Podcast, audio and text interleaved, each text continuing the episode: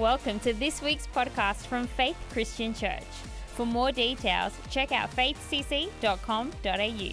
We hope you enjoy this message.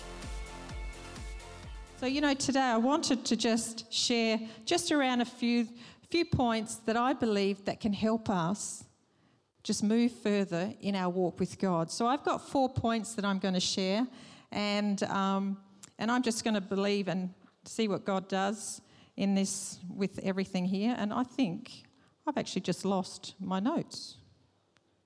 Hmm, here we go. We're going to try something else. Anyway, I lost one of my pages. But it doesn't really matter because I can still do it without it. How about that? I can. I don't know where it went to. Ah, here it is. Found it. I was going to just go off saying, because I've already, I know what I want to say to you, so I didn't really need it.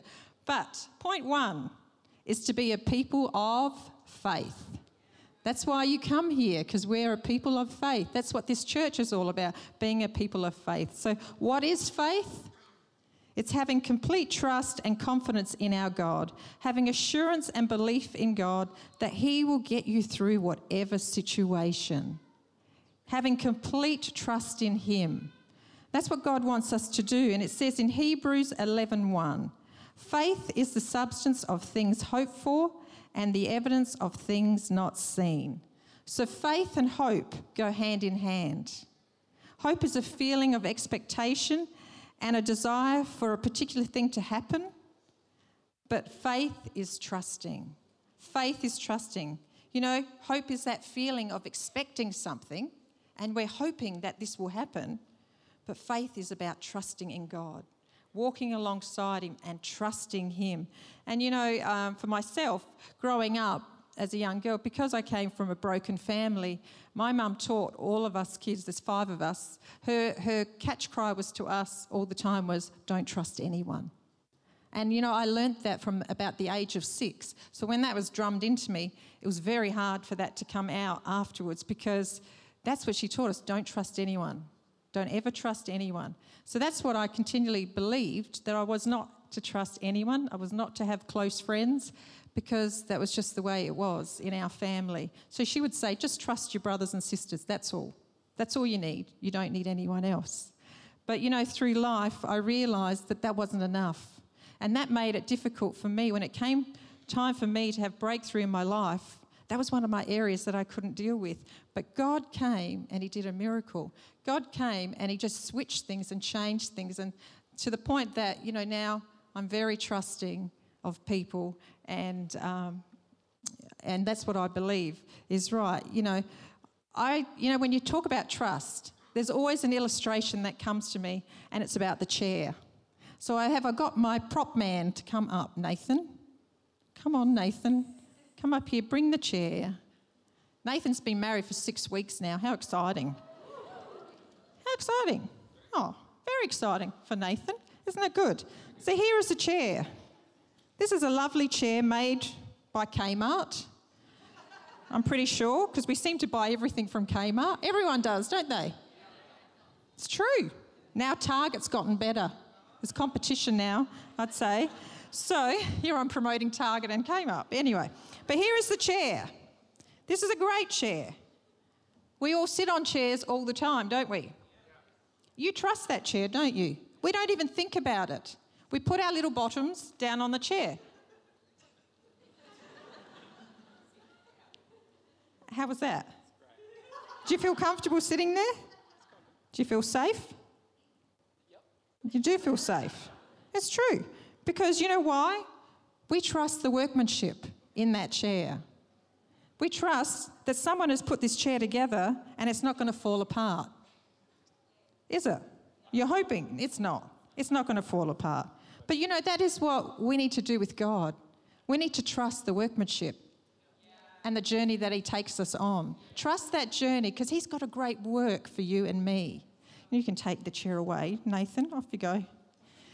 But you know, I just have to, I, it was a reminder too. My husband is very clumsy. I'm not sure if people know that about him. Um, he is, because, you know, well, what happens with me, it's always me that gets hit or knocked I'm not saying he's not abusive. I'm not saying that. what I'm saying is that I'll be sitting on the lounge and he'll sit next to me. Next minute, he goes to put his arm over to give me a hug. Whack. Does it every time. Or he will trip over things at home. Or he just does things that are very, very funny in our home. But thinking of the chair, you know, the first year of when we got married, we've been married now 25 years this May, which is pretty exciting. But in our first year of marriage, when I married him, I didn't realise how clumsy he was. So he was leaning at work on his swing chair, swinging back, leaning back and forth, and he still does it to this day. I tell him off all the time don't lean back on chairs. He leaned back on the chair, fell on the floor because the chair split in half, and he broke his wrist and had to have wires in his hand in our first year of marriage. So I'm saying don't be clumsy like him. That's the motto of the story. And don't lean on chairs. But, you know, I just thought I'd throw that in there because he is very funny sometimes. But, so that's all about the chair. And, um, you know, we recognise that the chair is a chair that is designed for support and the person who sits in it. And that's what God wants us to do. He wants us to sit in it, sit in His presence, sit in His time. So trust is actually sitting there in it.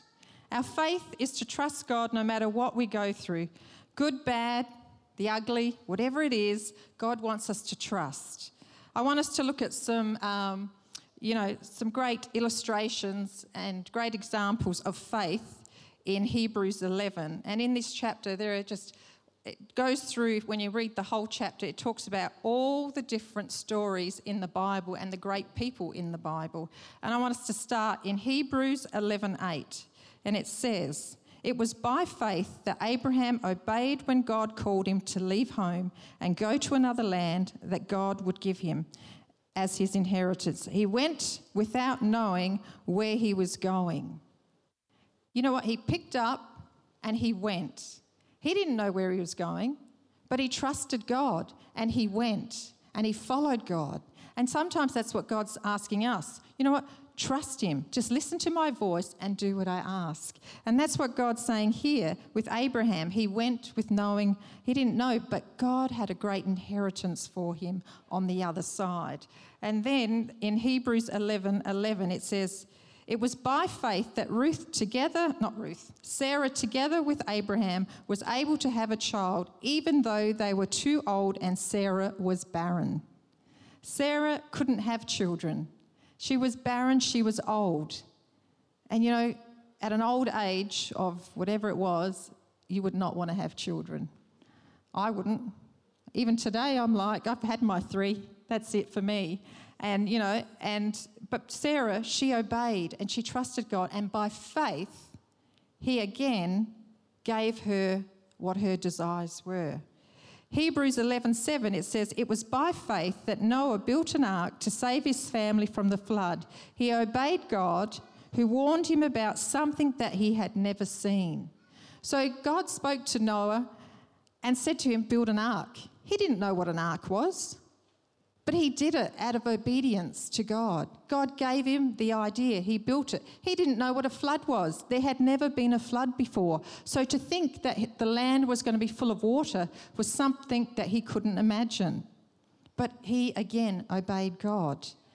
Hebrews 11:29 It was by faith that the people of Israel went right through the Red Sea as they were on dry ground. But when the Egyptians followed, they were all drowned. But again, by faith, the it, people of Israel went through and the waters separated and they walked through to the promised land on the other side and they were not drowned. You know, in every single one of these um, stories, it was all about trust and belief and holding on to faith and letting God do what he needed to do. You know, just as, as God did it then, God can do it today. God can do it today. Just like you think, oh, but that was in the Bible, that was years ago. Yes, but that same faith that was there is on us today. That same faith God wants us to have in our lives, to believe for the unimaginable, believe for great things in your life, but believe by faith that God will do awesome things in your life. So, point number two is to be a people of discernment. Hebrews 5:14 it says solid food is for those who mature who have trained themselves to recognize the difference between right and wrong and then to do right. It's about choosing right. God wants us to use our discernment to choose right and not wrong. He wants us to make right decisions. You know what I find very interesting as, you know, my walk with God's been for a long time. But, you know, I notice, and when I talk to people, there are so many people that they struggle with knowing how to choose right. For them, our sinful nature usually turns us always to doing wrong. But you know what? God doesn't want us to do that. He wants us to choose right. He wants us to choose to go the right way, not the wrong way. And you know, it's just like a child. You tell them not to touch something, what do they do? They touch it. It's the same with us as adults. God says, don't touch that. And what do we do? We touch it. But sometimes we've got to trust God and go, no, I'm not going to. I'm going to stand and stand firm on what God's saying. In 1 Thessalonians 5 21 to 22, it says, Examine everything carefully, hold fast to that which is good, abstain from every form of evil. God, God's word provides us with what's needed you know, with every situation, every issue in our lives. Discernment is the ability to think biblically about all areas of our life. God wants us to think biblically. He gives, you know, the true knowledge of God is going into His Word and getting into His Word and believing for what God has for us. You know, the Bible is our manual. It's our manual to know what is right and what is wrong. It tells you. You read it if you spend time reading it. Because you know, the other thing I find interesting people say that they're Christians, but then they don't read their Bible. But they say, Oh, I'm a Christian. I pray every now and then, and I read my Bible maybe once a year. That's not being a Christian. God wants you to get into His Word and read it daily. Read it whenever you can, because that is what gets you through life. You know, when you're struggling from depression or whatever, it's getting into the Word and letting life be brought back into your soul. That's what God wants to do bring life back into your soul. You know, um, even for ourselves, back, you know, when, when we were thinking about getting married, you know, I went out with Matt for four years because he took forever to make up his mind about whether he wanted to marry me or not. It was never me. If he tries to tell you that it was me, no, it wasn't. It was him. So, you know, we dated for four years and that was a great time. And he kept, there were days, oh, I'm not sure if I want to marry you. Yes, I do want to marry you. No, I don't. No, I don't know. It was his own sort of things that he went through. But, you know, right towards just before we were going to make a decision whether we were going to get married or not, um, he went on a 40 day fast. And um, through that time, he just got into the word. He got into prayer because this was a lifelong decision that he was making. This was a big choice that he was making. You know, for some of us, we just go, oh, yeah, I'll just marry that person. Have you prayed about it?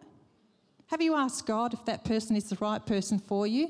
You know, we prayed he got into fasting, I got into prayer. And we prayed and, and fasted, but he fasted, I didn't, because he needed to really hear from God. so he did fast. But you know what? Through that time, getting into his word, God showed him, gave him a scripture, gave him a, a word through, through the Bible saying, The promises I give you are yes and amen. And yes, going for like for Franca is the right thing. And I will bless you through your life. That's what the word said to him. You know, continually, that's what we go to for both of us in our lives. Whenever it's had anything to do with our children, our families, whatever, we go to the word. Because through the word is where we hear from God. So, can I encourage you, get into the word, trust God with your life. Use the Bible as your manual, just like you've got a manual in your car or for your phone or whatever. I think we look at our probably our phone manual more than we look at the Bible sometimes. But you know what? Can I say, get into the Word and let God do whatever He needs to do. And you know, through that, through the Bible, He shows us right and He shows us wrong. And I just want to give you a few things about what we should avoid in life. And as a church, what we're believing that we should avoid in life. And these are simple things that you go, oh, you're saying that. I know that. But yes, but now act on it and maybe stop doing some of these things. So I'm going to give you some of these um, thoughts uh, to avoid. And one is anger. Try not to be an angry person because God doesn't want anger, He doesn't want you to be angry. The other one is to avoid gossip. Oh, gossip. Some people love to gossip. It's like it, they get quite, you know, joy out of gossiping because it's like, I know something about someone, so I need to pass it on to the next person and pass it on to the next person. But God's saying, no. You know, if you hear something, hold it in. As I've said, knowledge is power, but nobody wants to know it. Keep it in and go, self control. I'm going to hold it in. I'm not going to go and tell the next person and the next person and the next person. Because as a church, that's what we don't want. Because you know what? Gossip destroys. Gossip is here and it destroys people's lives. Immorality, you know, dealing with addictions, deal with them, move on. Immorality is a big one. Jealousy. Let's not be jealous of each other, jealous of family, that that person's got that car or this car or that big house or whatever. Let's not be jealous, just let's pray blessing over them. Hate. That just says it all. Hate Try not to hate. Holding on to hurts. That's the big one that I always tell people let go. Let go of hurts. Let God do what He needs to do in your life. Let go and forgive. Don't hold on to grudges. That's a biggie too. Holding on to grudges is one that, you know, people struggle with because, you know, someone hurts them and they don't know how to let go of things. They find it easier to hold on to it and have an offence against, against someone than going, you know what, I'm just going to brush that off and keep walking in freedom. Because that's what God wants, not to hold offences.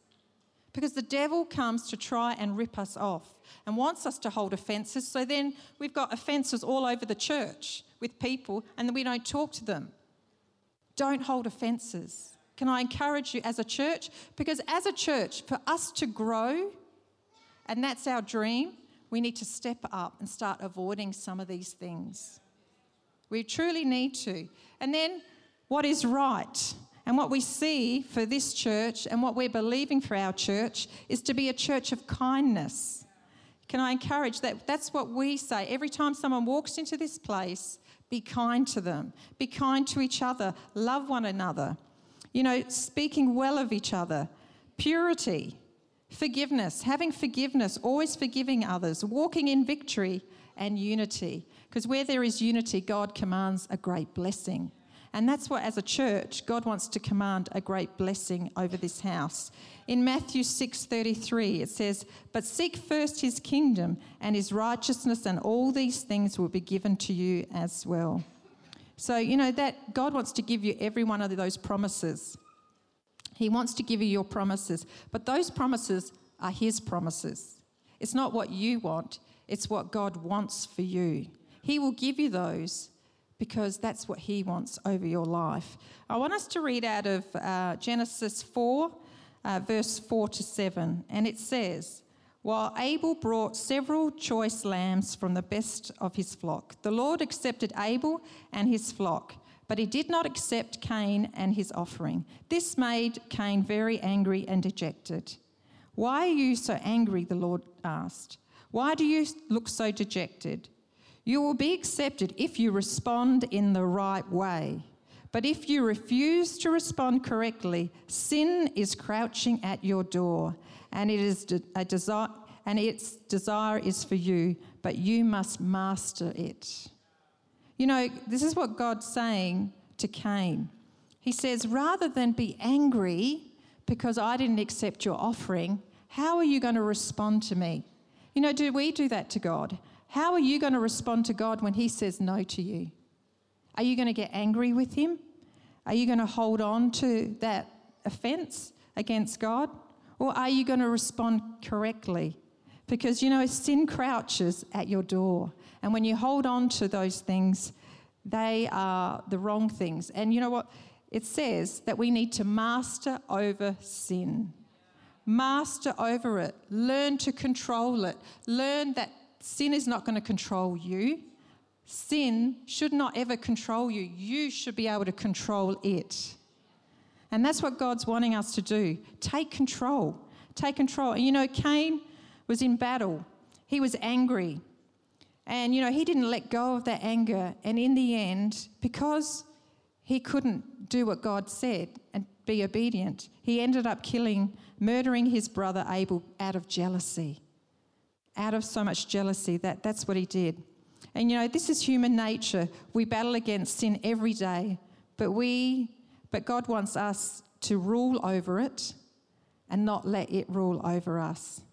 You know, um, and then you know in Hebrews, this is uh, it says the same in the same verse, which when um, Eve went through and went and um, ate of the forbidden fruit, that was the same words, desire, as what was here in with Abel and Cain and Abel.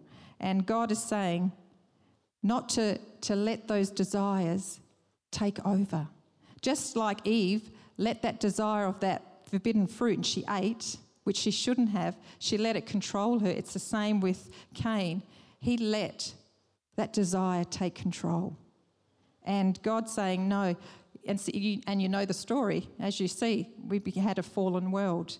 And then in number three is being a people of prayer.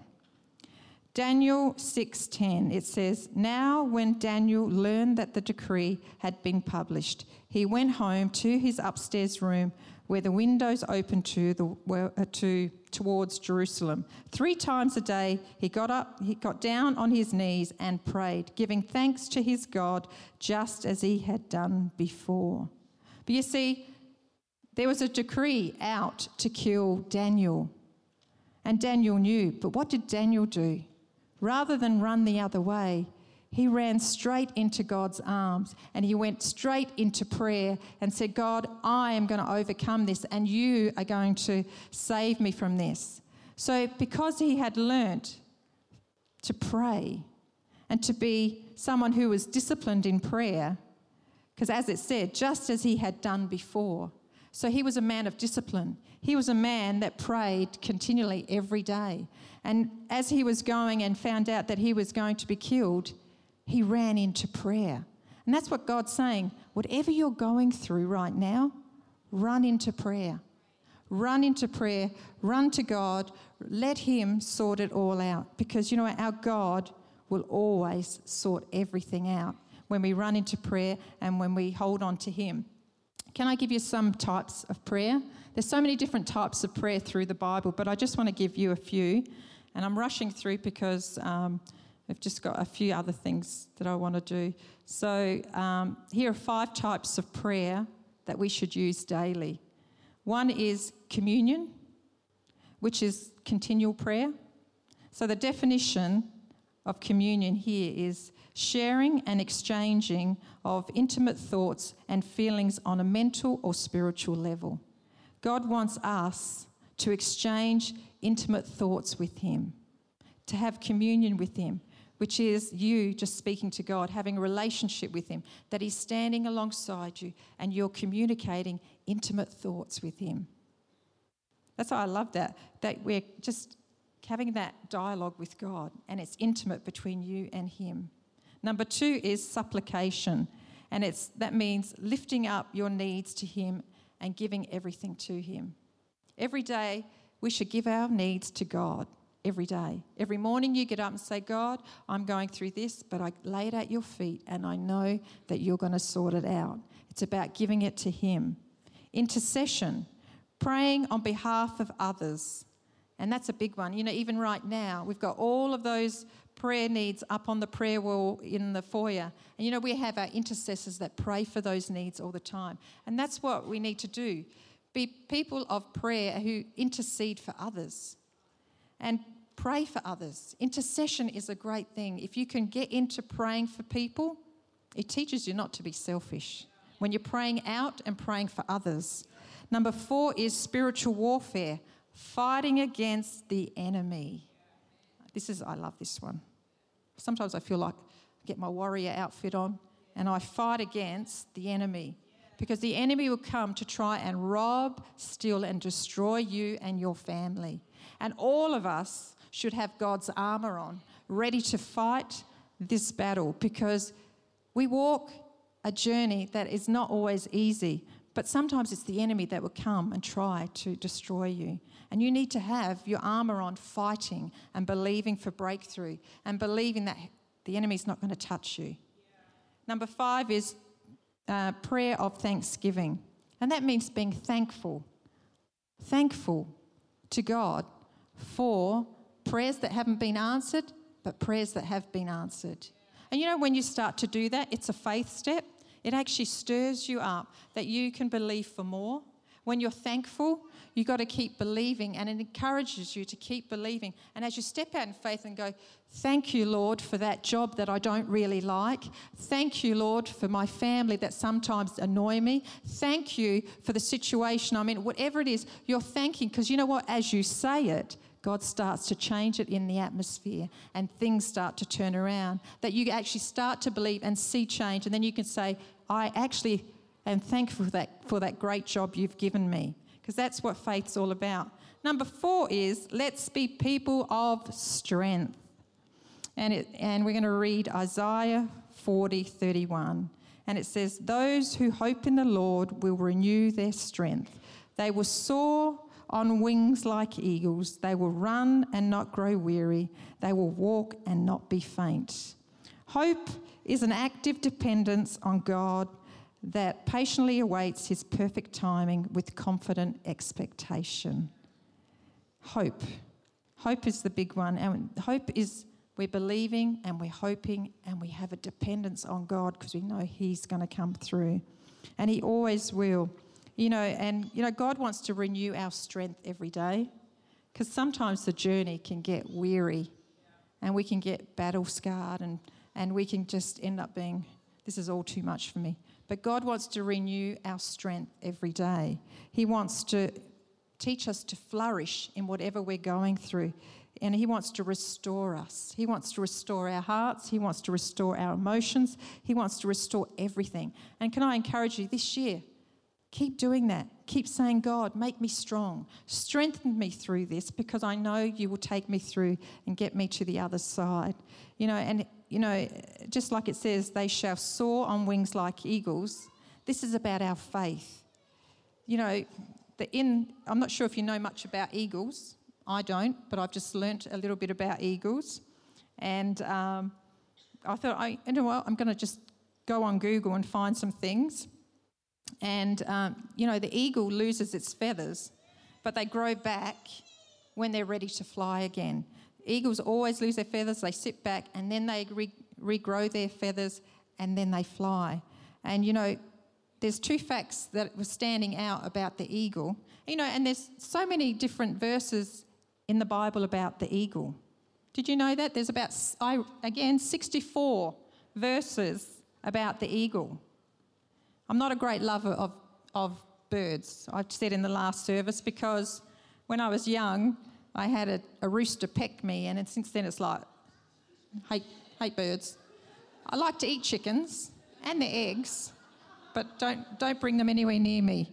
So um, my brother has about five. He's a real gardener, and I'm going, ugh. He put, lets them run around in the yard. And you think, well, their poo is on the ground. It's like, ugh. So, ugly chickens. They're only here for one purpose to be eaten. Anyway, so the sorry, I hopefully you if you love chickens, that's good. Good. Don't worry about me. This is my little thing. Okay, so two facts two facts about the eagle that I just wanted to that I found that I wanted to share with you because this will help you understand where God wants to take you. And the eagle flies into a storm, and they use the pressure of the storm to fly higher. So, did you get that? The eagle flies into the storm and they use the pressure of the storm to fly higher. It's the only bird that flies into the storm. Every other bird flies out and away from it.